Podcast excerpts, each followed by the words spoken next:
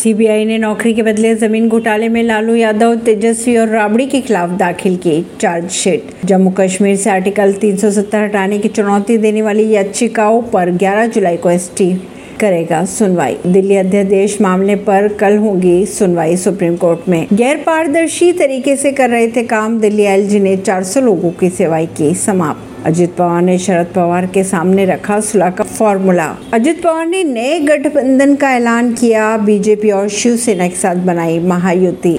ऐसी ही खबरों को जानने के लिए जुड़े रहिए जनता से रिश्ता पॉडकास्ट से। परवीन अर्शी, दिल्ली से।